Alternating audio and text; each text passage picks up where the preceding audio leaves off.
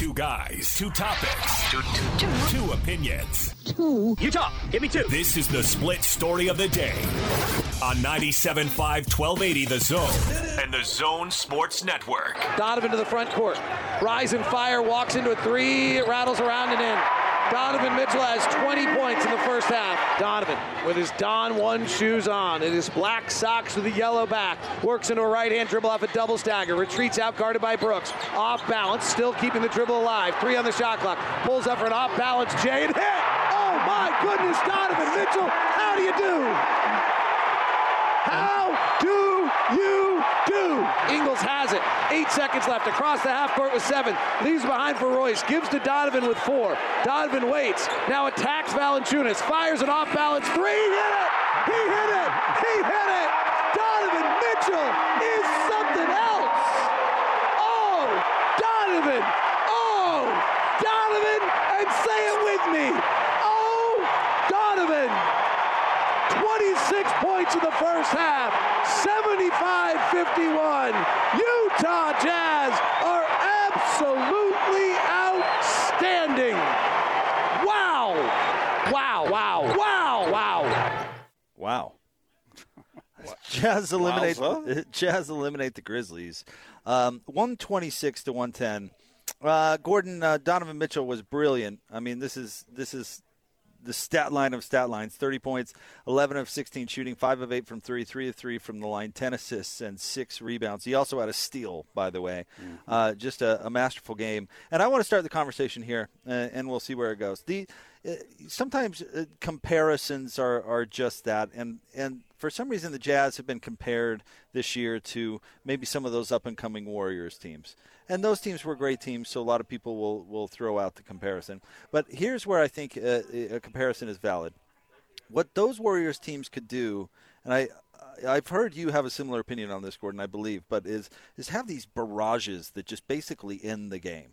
And then what happens from there really doesn't matter. It might come in the first quarter, third quarter, fourth quarter, whatever. They were capable all of a sudden where, and they did this to the Jazz in at Vivint Arena a couple of times where you'd look up and the Jazz would have a lead at the end of the first quarter, and then you'd look down and you know maybe uh, start uh, hammering a couple of sentences on the old column, and then you look up again and oh, how'd they get down 15? You know, and all, it was just this barrage of, of shot making, and all of a sudden, it, you know, you were in a huge hole. Uh, that is what I saw last night in the first quarter. Yeah. I mean, just a barrage. And and let me let me bring up this stat to get to you because I think it, it tells it tells basically the whole story. But if you are a team that can do that and that can play that way, you're going to be tough to beat. Now, if that does that run doesn't come in the game, you know, maybe that's you're going to have a long night. But if you're capable of doing that, it's it's a weapon. But get this, Gordon. Utah scored on 16 of their first 19 possessions to start the game. By that time, the score was 40 to 18. 40 to 18. So after the first 19 possessions of the game, Gordon, it was 40 to 18. Yep, and I agree with you. At that point, the only chance the Grizzlies had to get back in it was if they went on a run right after that. And the Jazz did get a little sloppy with the ball there for a minute, and they did cut into the lead just a tad bit. But then the Jazz just kept pouring it on. And I agree with you that uh, that game was over. That game was over early, and yeah, I got great respect for that kind of weaponry. I mean, what Donovan Mitchell did, and you brought it up.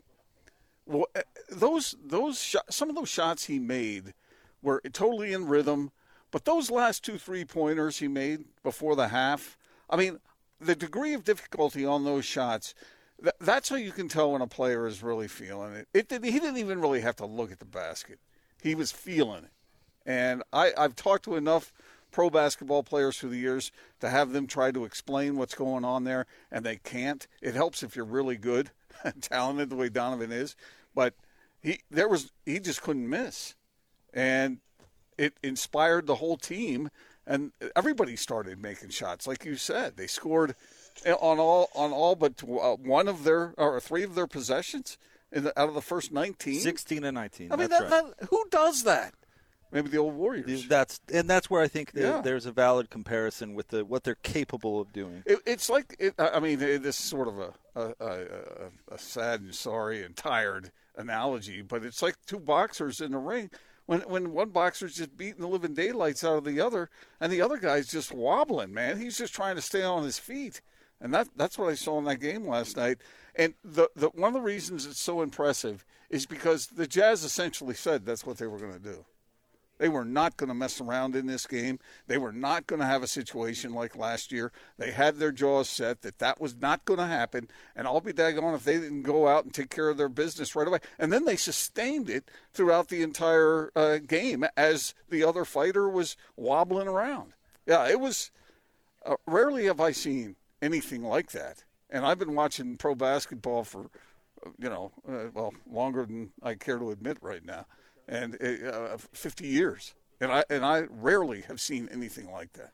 Well, essentially, after the halftime score was what seventy-one to fifty-two. 70, wasn't it 72? 71. Uh, no, seventy-five. 75. Seventy-five to. Anyway, 75, 52, 51. The game was over. Yeah. Uh, it, I mean, the, it really was, and you saw saw what happened in the second half, and you know the the Jazz bench, you know, deep bench got a run in the fourth quarter and all that, but you know, and it wasn't because Memphis gave up either. It was because the Jazz played like we saw them play so many times during the, the middle of the regular season when they were playing at their best. And that is the encouraging thing to, to take from the game is you you got a glimpse at what the, the Jazz can be when they're clicking. Well, I've talked to a couple of people from around the country, and they keep and I've heard I've heard more than once say if the Jazz play like that, if the Jazz play like that, they may not be beatable in, in any series. And I don't like know that? They, I don't know if they can play like that. Uh, poor Lucy. Like that? Uh, but uh, if they if they are capable of continuing on that line, then not only will Donovan Mitchell be an absolute superstar, but the Jazz will be NBA champions. I, I don't know whether they can do it, but if they can, we'll, we're going to find out. Well, well, define do it because it's impossible to play that way for an entire game. That's just a fact. I mean, when was the last team that shot 80% for the entire game? But they but, shot 51% for the game, 52%, something like that, and that's certainly in their wheelhouse. Maybe not in that order where it, so much of it comes up front. But the point is, I mean, you shoot like that at the beginning of the game. How badly are you shooting for the rest of the game to come down to 50? It's inevitable.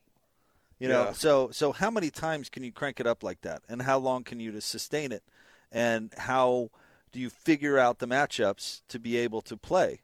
Because there there are certain matchups out there that are not going to. uh, You know, listen, Dillon Brooks is a fine defender, but Donovan Mitchell had his number, and then they moved Dillon Brooks off Donovan Mitchell at the beginning of the game last night, and then look what happened. Yeah. You know, so there are so many different things can, that can affect it. But how often can they turn it up like that? How long can they sustain it? And what lineups make it most likely to do it? Because we've seen the starters, and we've seen that lineup where that includes Jordan Clarkson and Joe Ingles. Okay, so, so so see if you can answer this question because we have seen the Jazz go on these over these streaks where they seemingly can't miss, and they that's how they had a average margin of victory of uh, you know what nine ten points through the entire season. But we also saw spells where they went cold, so it's kind of like once they get in that groove. It, it, it, it sustains itself through the whole game. Right. I can't remember very many games when they shot the ball really well over one uh, over an early span and then went stone cold the rest of the way. I'm sure it happened, but not very often. And so, what's the secret to that? How do you? I mean, I well, know if you, Quin if you would break- figure it out, write a book. You're going to make a zillion dollars. well, Quin broke it down. He said the ball was moving, and it was.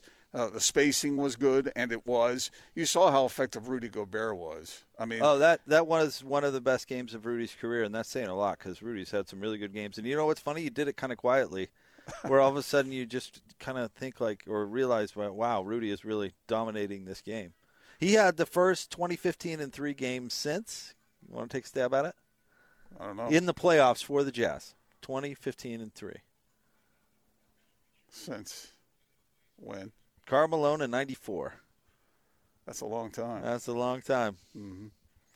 So what uh, I guess uh, what I'm trying to capture here is what is it that the Jazz can the Jazz do what they did to start that game every game?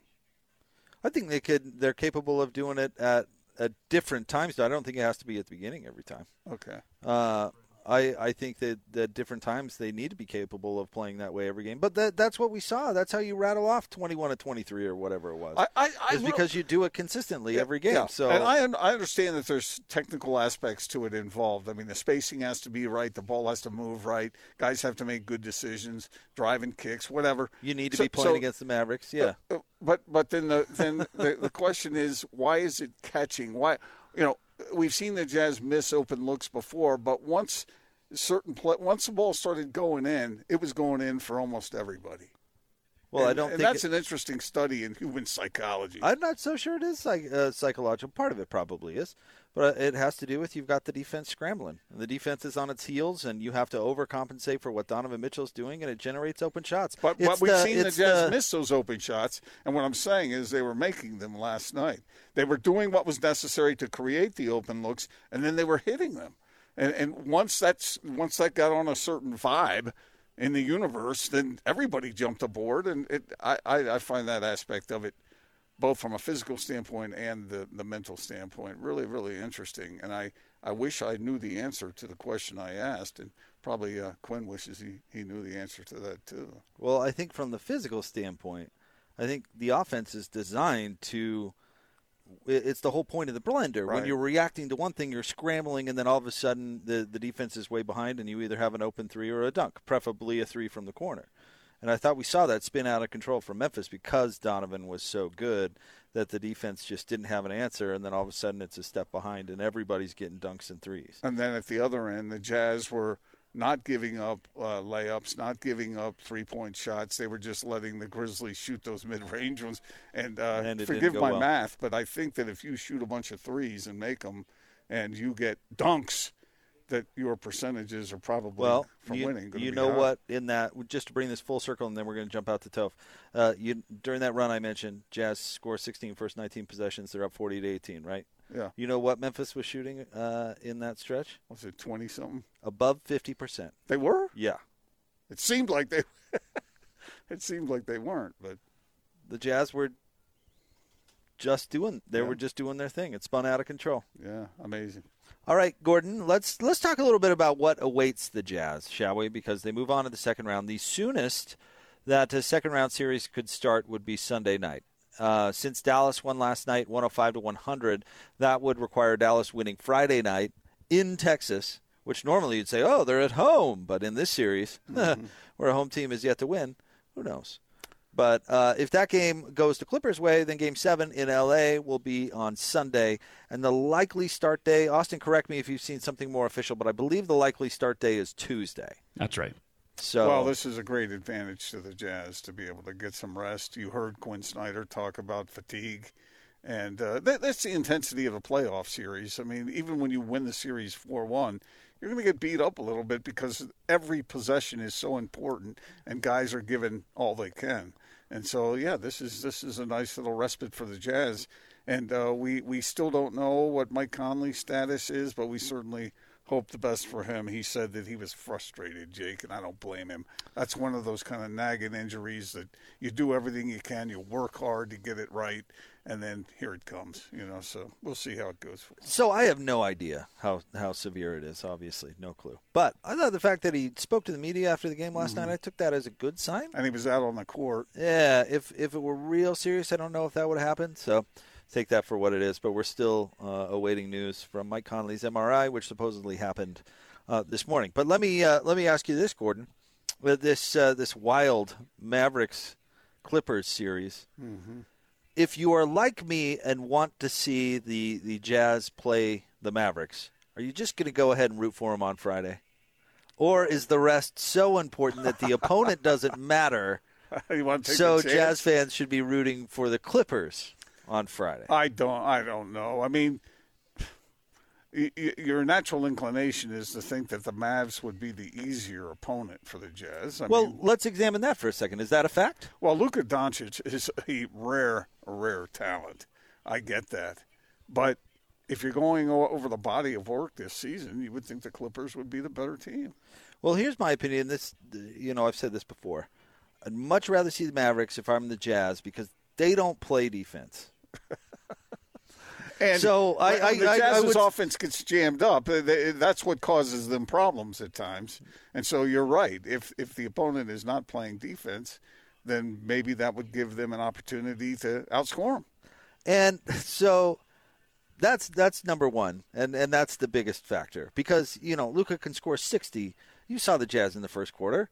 You know if you're not going to stop the Jazz, they're gonna they're gonna score plenty to win. Mm-hmm. Not real worried about that. Well, in And- this in this series against Memphis, didn't they average like 128 points a game? Yeah, I, you know, if the Jazz are, are playing, I don't think points are going to be a problem unless they get to the finals and are playing the Nets, and there's that historic offense, and we can have a different conversation. Mm. In the West, give me give me the team that doesn't play any defense. So give me the Mavericks. On top of that, the Mavs have no center.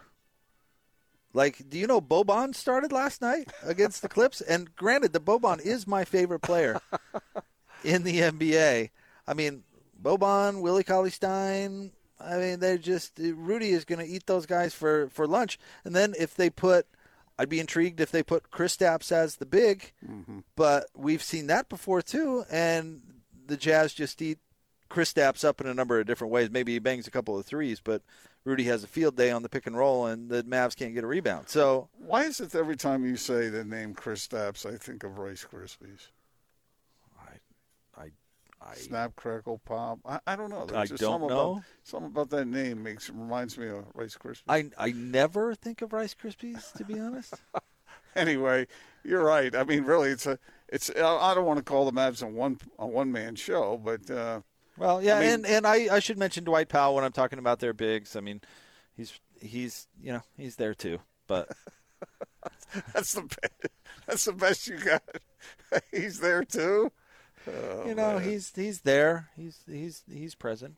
So I don't think they have any sort of any sort of answer for Rudy whatsoever. And not playing defense isn't going to go well for them. And but but then the Clippers are are apparently uh, Dr. Jekyll and Mr. Hyde, where one night they decide that they're going to play basketball, and the next night they're like, eh, you know, I'll I'll I'll take a contested fadeaway three from the corner with four seconds to go for the tie-in shot, while the rest of my team stands around and watches. Sure, That's a bit of a problem. well, I'll do that. And and Kawhi's had a great series, but you know the Clippers just seem to not show up some nights, which is so weird. Yeah. But I don't know. I guess I'm a tail of the tape kind of guy. If I'm the Jazz, I want the Mavericks. Who would you rather hang out with for you know just a night, just uh, out, maybe hanging out with the guys? Uh, would you rather have Dr. Jekyll or Mr. Hyde there?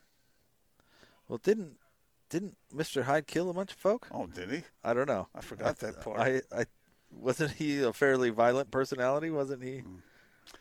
Okay, well that answers that. It's Uh, a pretty weird question. well, you brought up Dr. Jekyll, Mr. You get my Hyde. point, though. You know, Yeah, one I night mean- they're good, one night they're not. Right. Um, yeah. Uh, why do I still think the, the Clippers would be more dangerous? I, I, I do too, though. I'm with you because they have better players.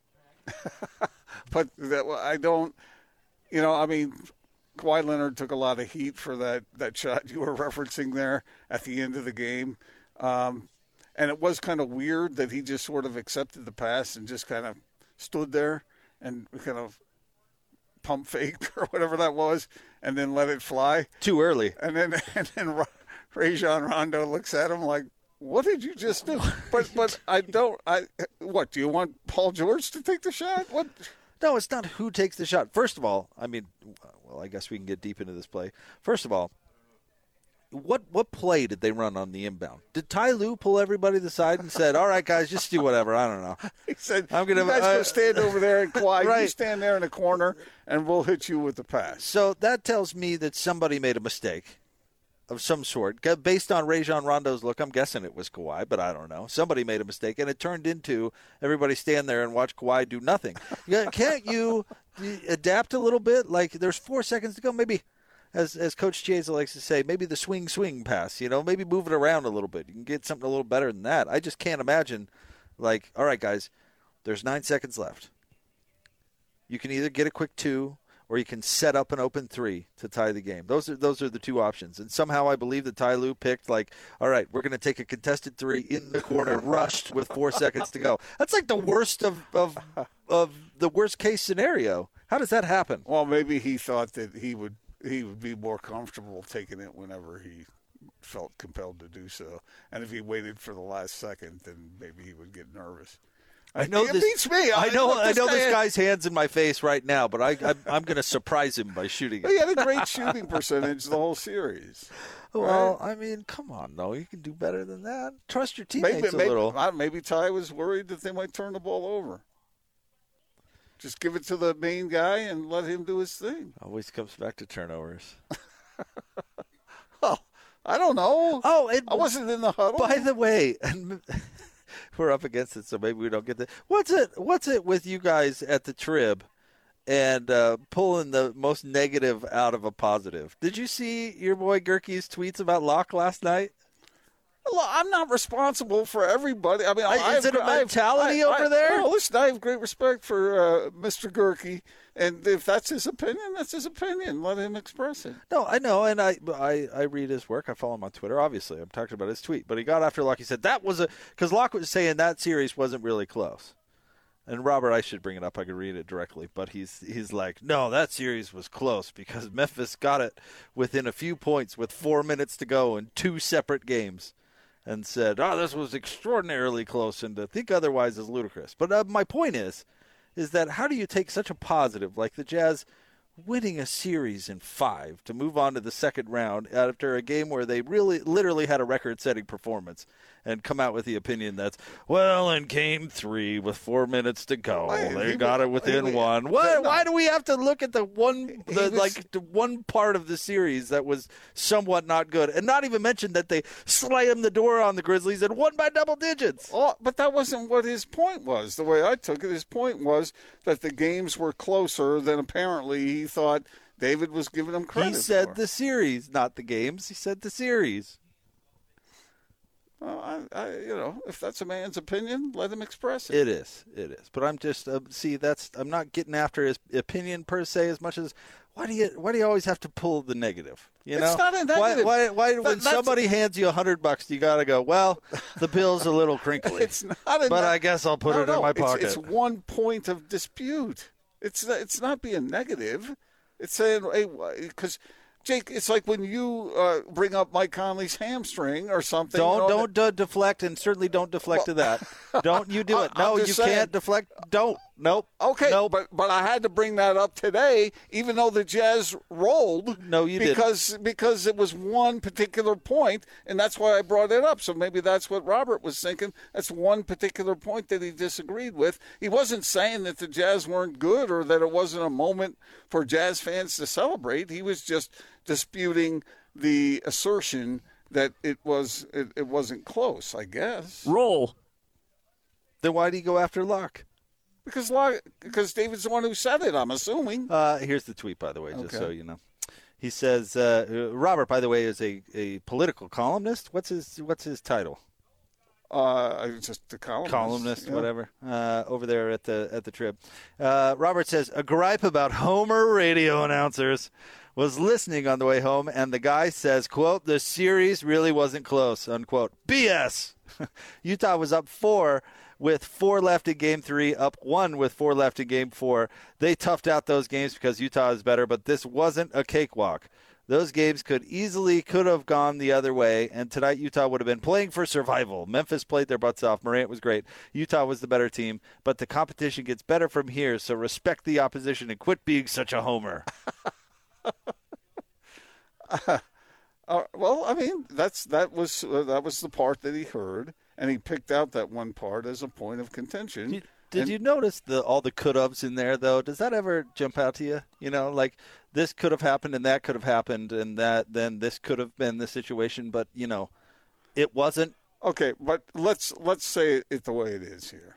All right, uh, and, and I love David Locke, and I've known him for he's a homer, right? Uh, but okay, uh, but why do you need to why do you need to bring up that fact uh, when disagreeing with him on a point, and particularly a point that he's really right about? Uh, well, his uh, Jake, uh, that's a matter of opinion. I mean, Kinda, he, but- he but- thought he thought that the Grizzlies apparently were getting short shrift, and he thought that they should get more credit. I'm assuming I've not talked with Robert about this, but even Locke would admit that he's a homer. Uh, sure, but not the point. The, the the the point is is that David made a point about the series not being very close. And by the way, when David was making that point, he was talking about this stat that the Jazz led for 178 of the possible 192 minutes in the four games Donovan Mitchell played in the series. Yeah. Yeah, that's that, that's a good point, but that doesn't tell the whole story of the series. I thought it was a competitive series. I thought it was competitive too, but it wasn't really that close. I mean, you you end a series in five, and it wasn't close. Uh, yeah, I know, but the what Jake, what Robert was saying was that the games that if this close. happened and no, if he that was saying happened, that the know. games were were competitive. Okay, I assume I've not talked with him about it, but but enough to get after Locke for. I guess that's what he felt. That's All what he thought. All right, well, you know, coming out firing with the Homer talk. Well, like I said, coming I out firing. I'm not even sure that David would Spitting be. heat. I'm not sure that David would be offended by being called a homer. I mean, he he says we when he's David- talking about the Jazz. I mean, he, David actually retweeted Robert and said, "You can call me by name. It's okay," which I thought was pretty funny. Actually, Did, did he call him? He didn't call him the broadcaster, did he? he called him the the kind of- Homer what, something what or kind. What kind of stiff SL Trib columnist would ever say that about anybody on 1280 The Zone? Uh, right. All right. More next. Live from the warehouse, 1825 South, 300 West. It's the big show, 97.5 and 1280 The Zone.